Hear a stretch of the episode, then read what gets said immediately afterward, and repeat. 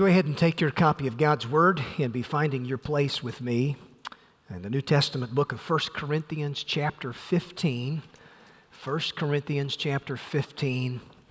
I began a brief series of sermons through this chapter. I began that two weeks ago on Easter Sunday. And really, this chapter is known as the resurrection chapter of the Bible, uh, simply because more so than any other chapter in the New Testament, uh, there's more that's taught on the subject of the resurrection here in this chapter, really, than anywhere else. Uh, that's true both of Christ's resurrection. The Apostle Paul uh, has something to say about Christ, his resurrection, the truth of his resurrection. But most of the chapter presents us with sort of a doctrine of the resurrection and a theology of the resurrection. And the truth is, just as there was bodily resurrection for the Lord Jesus, there will also be future bodily resurrection for those who are in Christ, for the believer. And that's a truth that's really driven home uh, in this fifteenth chapter.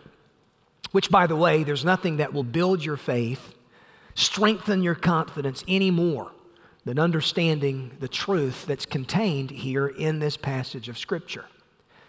And we really need the confidence that comes from this truth in this chapter, especially living in these days. So when we refer to the doctrine of the resurrection, what is it that we refer to? Well, it involves the ultimate end of everything that God has planned in redemption. How all of it is going to ultimately culminate one day in the establishment of a new heavens and a new earth, which according to Second Peter three thirteen, in which righteousness will dwell. And so the redemptive plan of God involves our personal salvation, uh, salvation involving the spiritual man, but also the body. God has a plan for the body. God has a plan for all of the created order, and Christ has secured the redemption of that entire order. Um, I, I read a quote that I thought was so good by a, a guy by the name of Eric Sauer, but he said that this present age is Easter time. It begins with the resurrection of the Redeemer and ends with the resurrection of the redeemed. Between lies the spiritual resurrection of those called into life. He says, so we live between two Easters, and in the power of the first Easter, we go to the second Easter. Amen. Now think about that. We live between two Easters. What is it that God is doing presently all throughout the world? Well, he's building his church. Uh, there is new, he's raising the dead to life again in Christ. That's what he's doing now. People are being saved. The church is, is, is, is being built. God's kingdom has come in the invisible sense. And one of these days, the trumpet's going to sound at the return of the Lord Jesus. The Bible says the dead in Christ will rise, and that second Easter will be experienced. When the dead in Christ rise, they're given their resurrection body.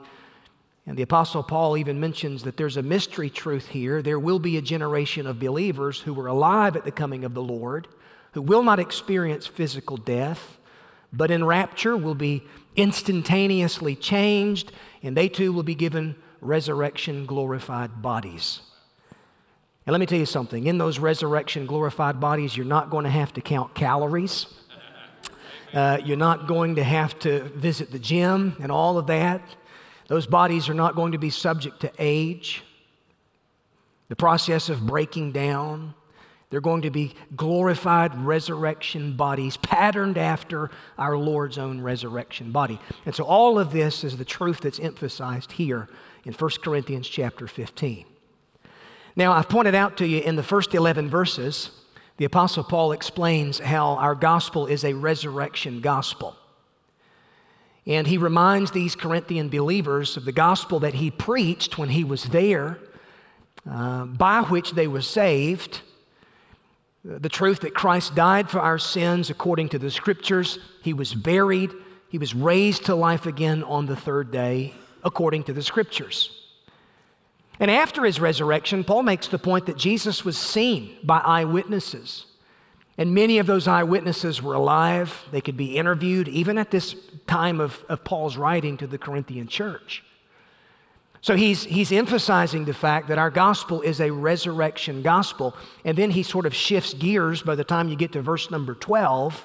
And he, not only does he mention resurrection gospel, but he talks about the resurrection hope that we have as believers. And what he does beginning in verse twelve, he sort of presents this hypothetical situation in which he imagines, what if there were no resurrection? Now, there were some who had been troubling the Corinthian church there in the city of Corinth with this philosophy that there was no bodily resurrection. Greek philosophy, the Greek worldview of the time, ruled out the fact uh, that there was a future bodily resurrection. That's why in Acts chapter seventeen, when Paul preaches there in the city of Athens, he's basically laughed off of Mars Hill when he mentions the resurrection of Jesus Christ from the dead. Resurrection was something that uh, the Greeks did not believe in. It went against their worldview. They believed that the body was bad, and so what everyone wanted ultimately was to be delivered from the body, which was really a prison for the soul. Well, from Athens, Paul goes to Corinth, Acts chapter eighteen, forty-five miles to the west of Athens. He preaches the same gospel. The church is planted. There are believers who welcome that gospel, receive that gospel. They're saved by that gospel. And so now Paul is writing back to these Corinthian believers because evidently they had been troubled by that same philosophical approach that denied bodily resurrection. And so Paul presents this hypothetical situation in verses twelve through nineteen in which he imagines, what if there were no resurrection? He mentions at least six logical consequences that would follow were there no bodily resurrection. He says if there is no resurrection, then Christ is not raised. If Christ is not raised, then our preaching would be in vain. Our faith would be in vain. He says the apostles themselves would all be liars. Ultimately, we would still be in our sins. And he says those who have died in Christ would have perished. There would be no hope whatsoever that we would ever be reunited with those of our loved ones who've died in the Lord were there no bodily resurrection. And so he sort of sums that up in verse nineteen by saying, if in Christ we have hope in this life only, we are of all people the most to be pitied. If all Christianity is, is something to help you cope, if it's a coping mechanism for the problems that you experience in this life, if that's all it is, Paul says, then we're of all people the most to be pitied. But then he says in verse twenty, but in fact, Christ has been raised from the dead, and that changes everything. And so really what I want to do, I want us to begin looking at verses twenty through verse twenty-eight. And in this section of the chapter, uh, Paul mentions something about resurrection guarantee. We have a resurrection guarantee. And it's all founded upon the fact that Christ himself is risen. So there in verse number twenty, let's begin reading. Uh, Paul says, but in fact, Christ has been raised from the dead, the first fruits of those who have fallen asleep.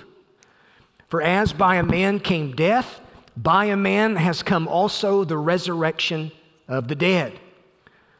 For as in Adam all die, so also in Christ shall all be made alive. But each in his own order. Christ the first fruits, then at his coming those who belong to Christ.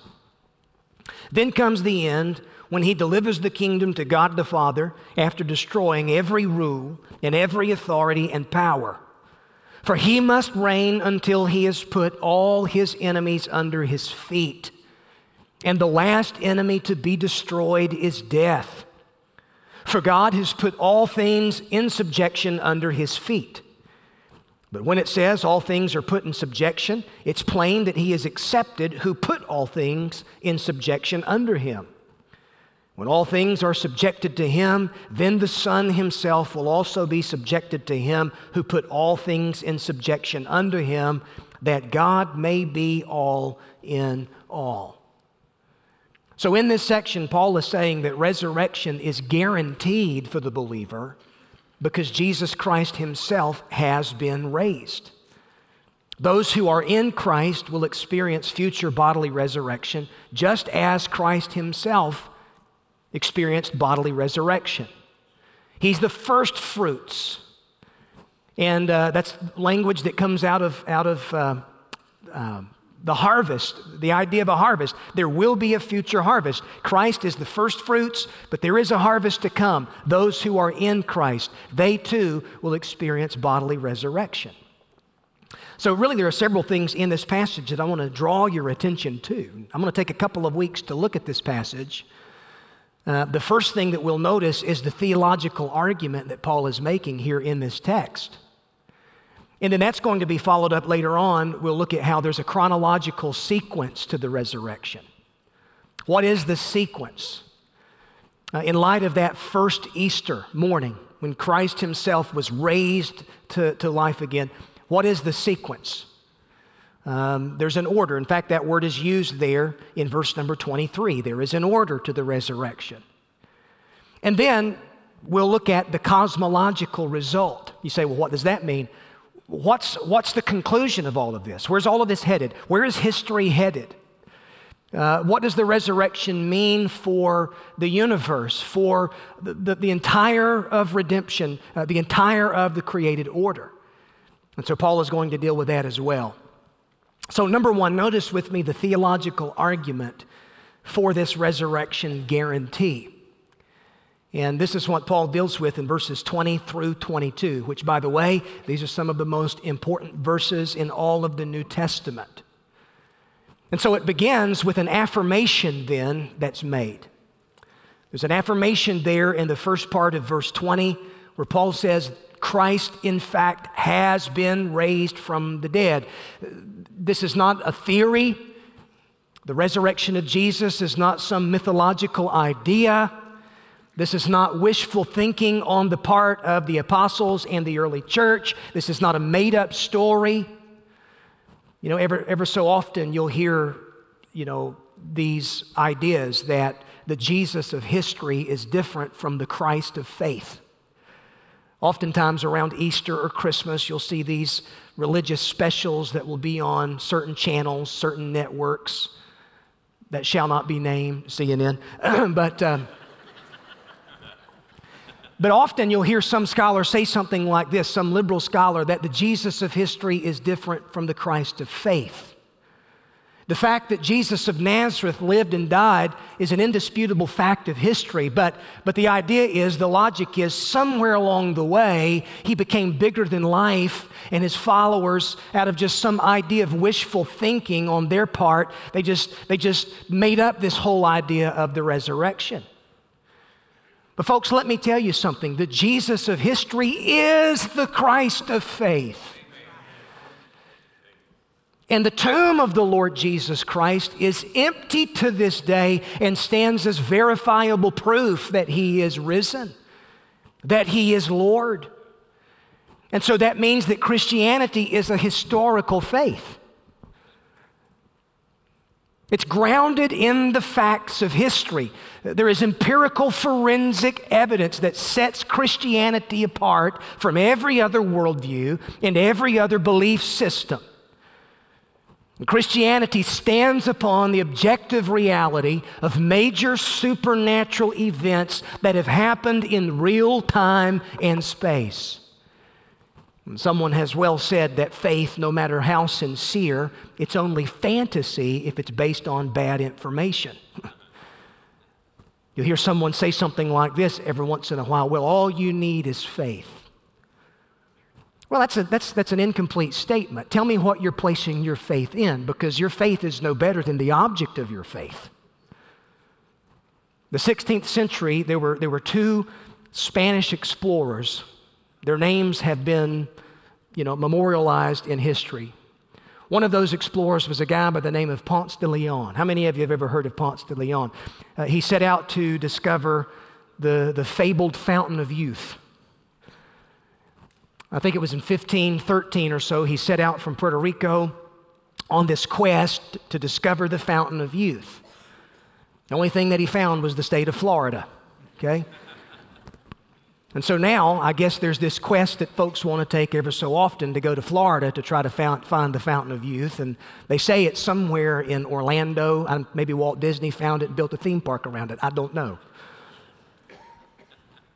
But there was another explorer, Spanish explorer, who, who was on a quest the exact same time that Ponce de Leon was trying to find the Fountain of Youth, a fellow by the name of Hernan Cortez.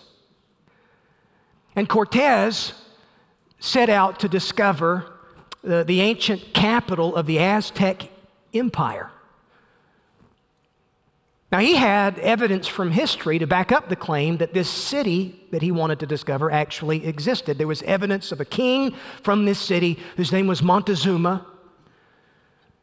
Well, guess what happened? November, I think it was November third, fifteen nineteen, Hernan Cortez and his team of explorers laid eyes upon that city. Uh, it's now somewhere in the middle of Mexico City, the, the, the ruins of that ancient Aztec city. What made the difference? What was the difference? Folks, listen to me. Uh, faith is no more than fantasy if it's based on bad information. Do you know that Christianity is not some mythical quest for some fountain of youth that does not exist? But there is verifiable, objective truth and evidence from history that Jesus Christ is indeed who he said he was. And the evidence is there, and the evidence stares us in the face. The question is, do you believe it? Have you personally come to faith in the Lord Jesus Christ? So that's the affirmation that Paul is making there in verse twenty. Christ, in fact, has been raised from the dead. Now, notice he mentions an illustration. Not only does he make an affirmation here, but he gives us a, a helpful illustration. In fact, he uses two illustrations. The first is that of the harvest. Uh, he says that Christ is the first fruits of a harvest which is still to come. Now, I'll get into that a little bit later on. We'll come back to that in another week or so. The second illustration that he gives is that of sleep. Sleep. Christ is risen from the dead. He's become the first fruits of those who have fallen asleep. And that's reference to those who have died in Christ. So death is compared to sleep for the child of God. And that's nothing to fear, is it? Oftentimes, we're so fearful when it comes to death and this subject of dying. We want to avoid it. We don't want to talk about it. But in light of what Christ has done, we should fear death no more than putting our head to the pillow at night when, he, when we crawl into our bed. Now, keep in mind, this does not mean soul sleep. Whenever this language is used, when the believer who's died in the Lord, the language of sleep is used, it's always used in reference to the body. Because when a believer dies, we know that their spirit departs to be with Christ. Second Corinthians five eight, to be absent from the body is to be present with the Lord. So when I come to the time of my own death, should Christ not have come, Uh, at that point, I know my spirit will depart to be with Christ. To be absent from this body is to be present with the Lord. What about the body? Well, you know the process of decay sets in. The body of dust returns to the dust from which it was taken. Yet, God has a plan for the body. At the return of the Lord Jesus Christ, there's going to be a great getting up morning. And the dead in Christ are going to be the first who are given their resurrection bodies. And then the, the, the generation of believers who are alive at the coming of the Lord, they're going to be raptured. They too are going to be given glorified resurrection bodies. And so there's a temporary separation then between the believer's spirit and body. Whenever physical death happens, my spirit will go to be with Jesus while my body sleeps in the dust of the earth, waiting resurrection. That's why death is not loss for the child of God. That's why Paul could say what he does in Philippians chapter one. He says, Christ will be honored in my body, whether by life or by death. He says, for me to live is Christ and to die is gain. Now, do you live your life with that kind of confidence as a Christian? To live is Christ, and to die is gain. The word gain there, uh, it's a word that means ultimate advantage. For the believer in Jesus Christ, to live is Christ, and to die is the ultimate advantage.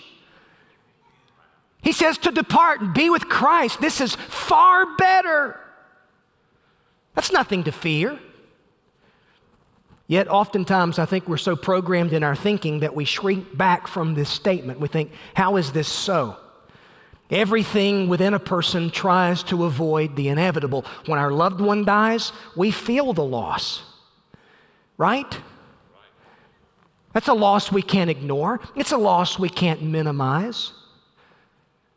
When Paul's writing to the Thessalonian church, he doesn't downplay the fact that we sorrow and that we grieve, but he does say that we sorrow as those who have no hope, because there is resurrection promised for the child of God. And he says we're to, com- we're to comfort each other with these words. The truth of resurrection, the truth that for the believer to die in Christ is gain. It's not loss. So how is it then that he can make such a confident, bold statement like that? To live is Christ, to die is gain. Well, let me tell you, I believe that the explanation for that is found here in First Corinthians fifteen. And in particular, verses twenty-one and twenty-two. These are two of the most important verses in the entire New Testament. So notice the explanation then that's offered by the Apostle Paul. He says, "For as by a man came death, by a man has come also the resurrection of the dead. For as in Adam all die, so also in Christ shall all be made alive." So what Paul is doing then in these verses, he's addressing the origin of death. Why is there death? Why is there dying? We know that it shouldn't be this way. Something deep down within us wants to hold on to our loved ones when they're at their moment of death. Why is it then that death is a part of man's story? Well, let me tell you, Paul deals with that. And the Bible's the only place where you're going to find answers to that question. No other religion has answers to that question. No other worldview, no other belief system, no other philosophical system can answer that question of man's problem. So what Paul does then in verses twenty-one uh, and twenty-two of First Corinthians chapter fifteen, he gives us a concise explanation for everything that is wrong with man's world. It was through one man, the first man, Adam, that death has passed to all men. And so what you have here then is the doctrine of federal headship. Because Adam is the federal head of the human race, sin and death has been passed on to Adam's descendants. That means to be in Adam is to be a member of a fallen race. And this explains why there are so many problems in the world. You want to know why there's injustice in the world, and why there's sickness and disease in the world, and why people are the way that they are in the world? Why is it that we're often at war with ourselves? And why is it that we're never ultimately satisfied? The answer lies in the fact that Adam's blood flows through our veins, men and women. Human beings are born in Adam, and that is why we die. And it's all part of the curse brought on by Adam's sin.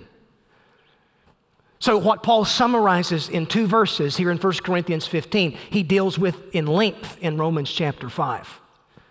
Turn to Romans five for just a second and see what he says by way of a little bit more light, a little bit more insight into this idea of federal headship.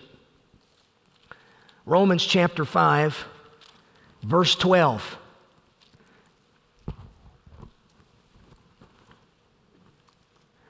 He says, "Therefore, just as sin came into the world through one man, and death through sin, and so death spread to all men because all sinned."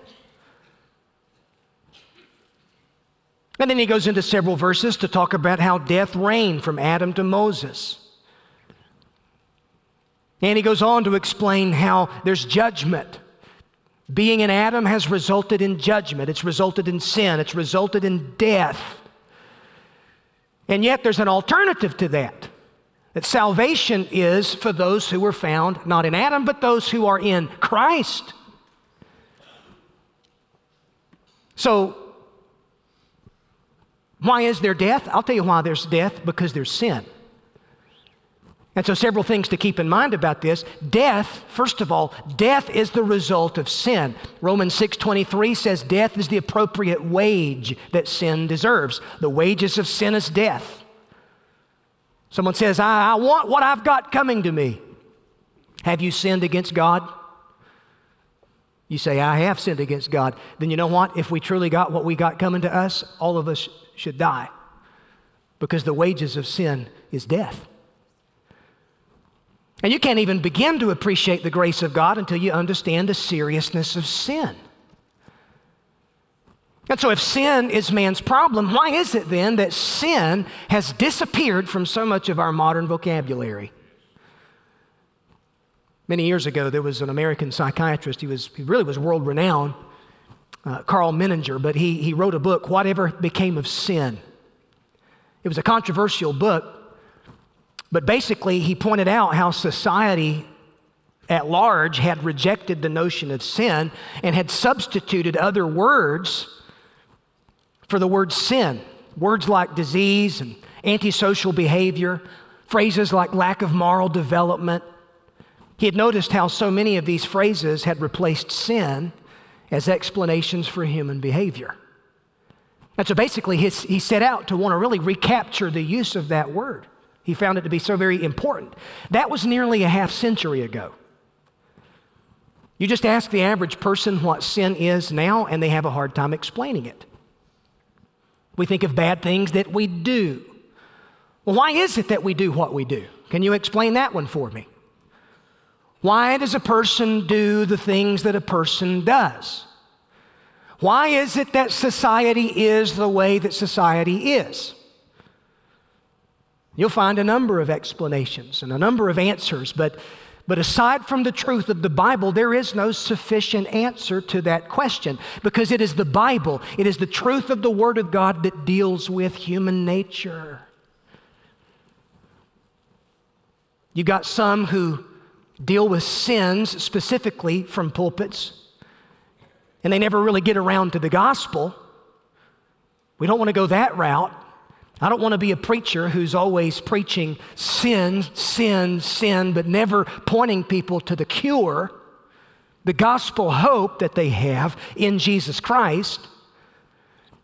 Then there's another alternative. So much of liberal Christianity have, have abandoned this doctrine of original sin, and they only locate sin in the structures of society. It's not the individual now, it's the structures of society. So what we've got to do then, we've got to change the structures. We've got to defund the police, because the problem is in the structure. There's, there's systemic problems, and that's where you find sin. All the while, nobody wants to look at themselves in the mirror in the morning and say, I'm the reason for so many of my problems. So what is sin, really? That word sin, um, the Greek word that's used at least one hundred seventy-four times in the New Testament, it's a word that means to miss the mark. Sin is missing the mark. It's failure to live up to God's standard. It speaks of this inability to meet God's holy and perfect requirement. What is His requirement? His law says, "Be holy, for I am holy." So the standard is perfection, divine perfection. And is there any one of us who can say that they've lived up to that standard of divine perfection? No, the Bible says there are none righteous. No, not one. The Bible says all have sinned, all have missed the mark, all have failed to live up to that standard of divine perfection. Now stay with me here, because I'm going to tell you this is going to get a little painful. But I promise you, I'm not going to leave it there, okay? So just stay with me. There are other words in the New Testament that are often translated Uh, with language that we associate with sin and sinful behavior. Uh, you've got one, a Greek word that's often translated as transgression. It's a word that means to step across a line. It's the idea that sin means stepping across the line. God has drawn the line. Sin is stepping across that line.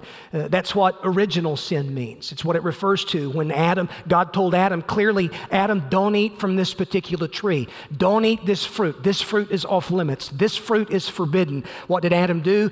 He transgressed. He trespassed. He stepped across the line. And so original sin, the doctrine of original sin, uh, refers to Adam's original choice of disobeying a holy and righteous and perfect God. He stepped across the line. There's another word translated iniquity or lawlessness. Uh, it's this idea that sin is breaking God's law. A person spurns God's holy law because they want to go their own way. They want to define their own version of morality. They don't want to bow to an objective standard that God has set forth. They don't want to confess that words written in stone with the finger of God, that this is His law and this is the objective standard. And so iniquity is lawlessness. Another word uh, is the word offenses or trespasses. And it translates a Greek word in the New Testament that means to slip, to stumble, to fall. It's this idea that we are weak and powerless and completely unable to live up to God's holy standard. It's what Paul, Paul uses this word in Ephesians chapter two, verse one, when he says, you were dead in your trespasses and sins. Before you were saved, that's exactly where you were. That was your condition. That's the condition of humanity in Adam, dead in trespasses and sins. A fifth word that's used in the New Testament is often translated as debt. It's the word that's used in the model prayer where Jesus said, forgive us our debts. What's that saying about sin? Well, it means that every sin, every trespass, every transgression, every time you've stepped across the line, every lawless act of iniquity where you've sinned against God, that means it's put you in debt to God. And as a sinner, you've robbed God of what is His. That's righteousness, obedience. You've violated His will. You've stepped over His line. You've missed His mark. And all of that has caused you to incur a debt with God that must be paid. Now, here's the thing. You don't have anything in your bank account. So how in the world do you think that you're going to be able to pay back the debt that you owe a holy and righteous God? Which is why religion then is not the ultimate answer. It's why church attendance is not the answer. Listen, you can be baptized so many times that the fish know your social security number, but that is not the answer. Your religious actions, this idea of your good deeds outweighing your bad deeds as if that's going to pay off this astronomical amount of debt that you owe a holy and righteous God. Religion will leave you dead and enslaved. You've got to have somebody pay the debt for you who actually has something to offer God. What are you talking about? You, you need a substitute. You need someone with perfection. You need someone who has kept the law of God sinlessly. You need, listen, someone who has, who has always hit the mark. Someone who has never stepped across the line. Someone who has never stumbled. Someone who has never, never, never incurred a debt against Almighty God. And men and women, there's only one person who's ever lived in human history that qualifies, and His name is Jesus Christ, the Son of the living God.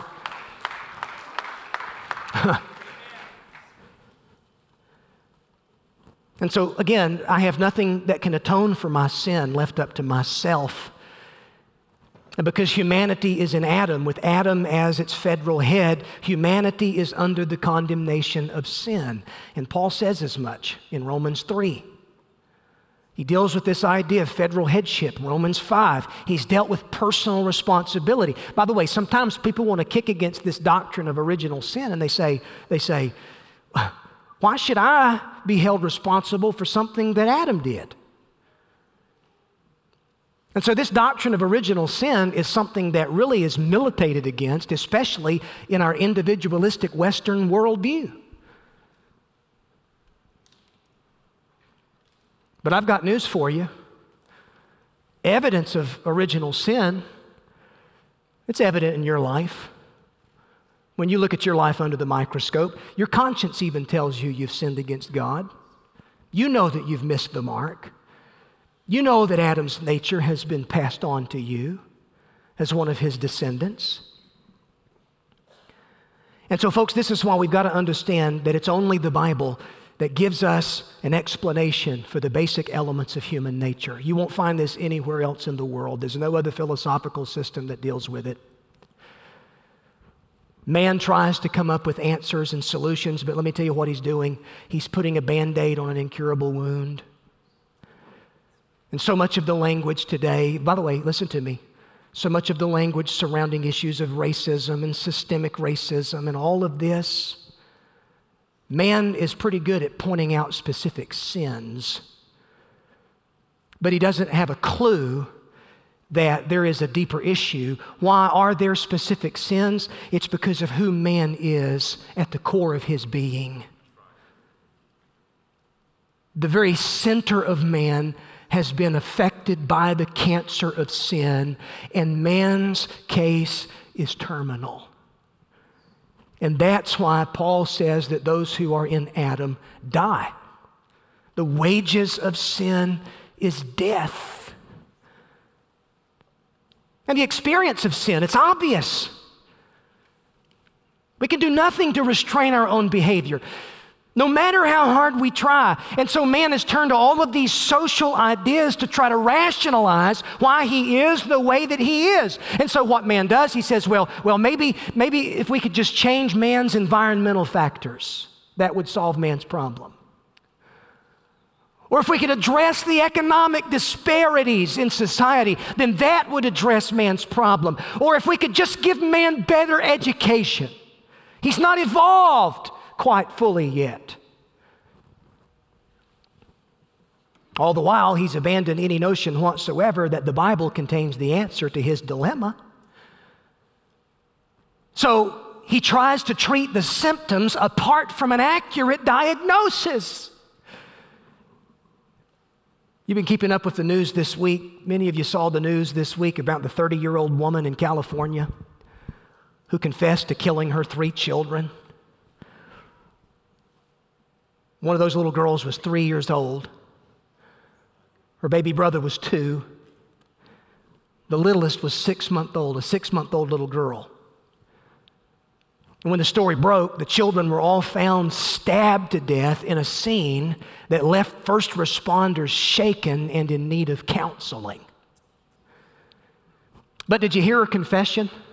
As the news continued to come out later this week, she said that she did it to save them from the abuse of their father. And I'm quoting her. Here's what she said in her own defense. She said, "I have always been a person who has basically been for helping people. I've always been a social justice warrior for equal rights. I've always tried to be a human rights activist." So in her twisted mind, she has justified the murder of her children. Why do we do the things that we do? Are we left to assume that her problem is her environment? Was it the economy? Was it the system? Her problem is that she is in Adam, and in Adam all die. Her problem is that she is a sinner, therefore she sins. We tend to think that, you know, I'm a sinner because I sin, but you know something? Original sin means that you sin because you are a sinner. That's the identity with which you come into this world. You are in Adam, and you have got to have God do something for you in order for you to have any hope of rescue whatsoever. What is it that God is in the business of doing? He's in the business of rescuing the fallen members of Adam's race through his own marvelous grace. And these effects of sin are deadly and they're far-reaching. So death is the result of sin. And then death is universal in its scope. Paul says, as in Adam, all die. Death is spread to all men. By a man came sin and death, and in Adam all die. It's without loophole. It's without double standard. Hebrews nine twenty-seven says it's appointed unto man once to die, and after this the judgment. It means death is the one appointment in your calendar that you're sure to keep. You're not going to be late for it. And then something else to consider, death is an enemy. It's an invader into God's good creation. It's not the way things are supposed to be. Death is the legacy of the first man. It's the inheritance that he's passed along to his descendants. Just outside the Garden of Eden, when Adam and Eve began having children, the fourth and fifth chapter of Genesis, Adam's legacy echoes with an eerie emphasis. You read about how he had sons and daughters that were born to him, and they died. And then his sons, they had sons and daughters born to, and then they died. And there's just this emphasis just over and over and over again. And he died, and he died, and he died. So like king and queen, sin and death rule together over our broken world. In Adam, all die. There was a far-reaching relationship between the death of Adam and the death of his descendants, and it was his sin that catapulted the entire human race into the reality of sin and death. And that's why I've said this is painful, because it's the awful news that we can't avoid. And in our attempts to want to evangelize a lost world, we can't minimize this. We can't soft pedal here. We can't back up here. Because, folks, the good news will never be good news until you first understand what I've just told you. Now for the medicine. You see what else Paul says in verse twenty-two? He says, as in Adam, all die. And I'm so glad that there's a comma there uh, rather than a period. For as in Adam all die, so also in Christ shall all be made alive. Amen. That's not a proof text for universalism. That doesn't mean that everything ultimately is going to be okay for every single human being who's alive and well, and everybody's going to be saved, and there is no hell, and there is no judgment, because Jesus has come, and the cross was all about divine love, and therefore everybody's going to be saved. That's not what verse twenty-two is saying. It says, those who are in Christ shall be made alive. Who are those who are in Christ? Those who are in Christ are those who have believed the gospel of Christ. Those who have come to faith in Jesus Christ. Those who have personally repented of their sins and placed their faith and trust in Christ, who've welcomed and believed the gospel. And so just as there's a correlation between Adam's sin and death and those who were in Adam, so also there's a correlation between Christ's death and resurrection and those who are in him. It is through Christ that sin and death have been defeated. Where Adam is the federal head of a fallen race, Christ is the federal head of a new race. And as we live in a world that wants to put people in categories, there are really only two categories biblically. The world wants to divide up in terms of their skin color and their political stripe and their geographical location and whether or not they like strawberry ice cream or frozen yogurt. Or what. Listen, the world wants to put you in a category, but there are only two categories ultimately that matter. You are either in Adam or you are in Christ. You are in Adam or you are in Christ. And folks, let me tell you, those of us who are in Jesus Christ, it doesn't matter if you're black and in Christ. It doesn't matter if you're white and in Christ. It doesn't matter if you speak Spanish and you're in Christ. You speak German and you're in Christ. If you're in Christ, you are my brother and my sister in Christ. And that is the unity that the world cannot have, that God only gives to those who are in Jesus Christ. And that's the hope that the world needs to hear. Amen. They need to be able to see it when they look at the church. I got to stop. But you see, all throughout history, the devil has had one trump card, and it's the fact that God declared man die for his sin because man is in Adam. There's none righteous, the wages of sin is death, and so as the accuser, this is what Satan has appealed to in his attempt to want to destroy humanity and rebel against God. But you see, in his own death and resurrection, Jesus has taken away the trump card out of the devil's hand. Amen.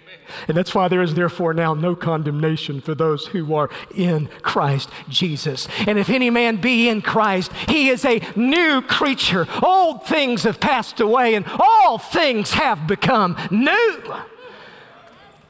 And so before the throne of God above, I have a strong and perfect plea, a great high priest whose name is love, who ever lives and pleads for me. My name is graven on his hands. My name is written on his heart. And I know while in heaven he stands, no tongue can bid me thence depart. When Satan tempts me to despair and tells me of the guilt within, upward I look and I see Christ there, who made an end of all my sin. Because my sinless Savior died, my sinful soul is counted free. For God, the just, is satisfied to look on Christ and pardon me. Behold him there, the risen Lamb, my perfect, spotless righteousness, the great unchangeable I am, King of glory, King of grace. One with himself, I cannot die. My soul is purchased by his blood. My life is hidden with Christ on high, with Christ my Savior and my God. And aren't you glad that you have that confidence this morning? Let's stand and pray. Let's stand and pray. Every head bowed and every eye closed. For as in Adam all die, so also in Christ shall all be made alive.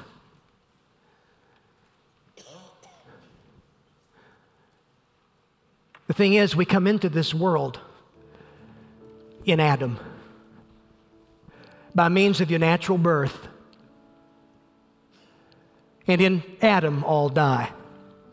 But in Christ all shall be made alive. How then can a man or woman be found in Christ? How can they be given a new identity? I'm so glad you asked that question. For God so loved the world that he gave his only begotten Son, that whosoever, whosoever, that means any member of Adam's fallen race, whosoever believes in Christ should not perish but have everlasting life. And so you believe Christ, you believe the gospel, you turn from sin and self. Here's what God does. He takes you, delivers you from this domain of dark, darkness, and he transfers you into the kingdom of his own Son. And all of the righteousness of Jesus Christ is credited to your account. And you've got unlimited resources, divine resources that will never run dry, that are in your account. In Adam, it was a bankrupt account. Oh, but in Jesus Christ, it's an unlimited account. Isn't that a wonderful exchange?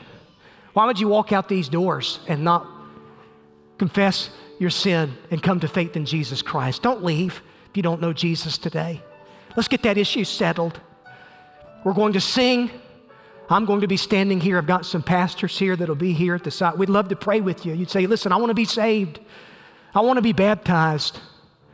Come talk to one of us now in the invitation and even after the service is over. Lord, thank you for your word.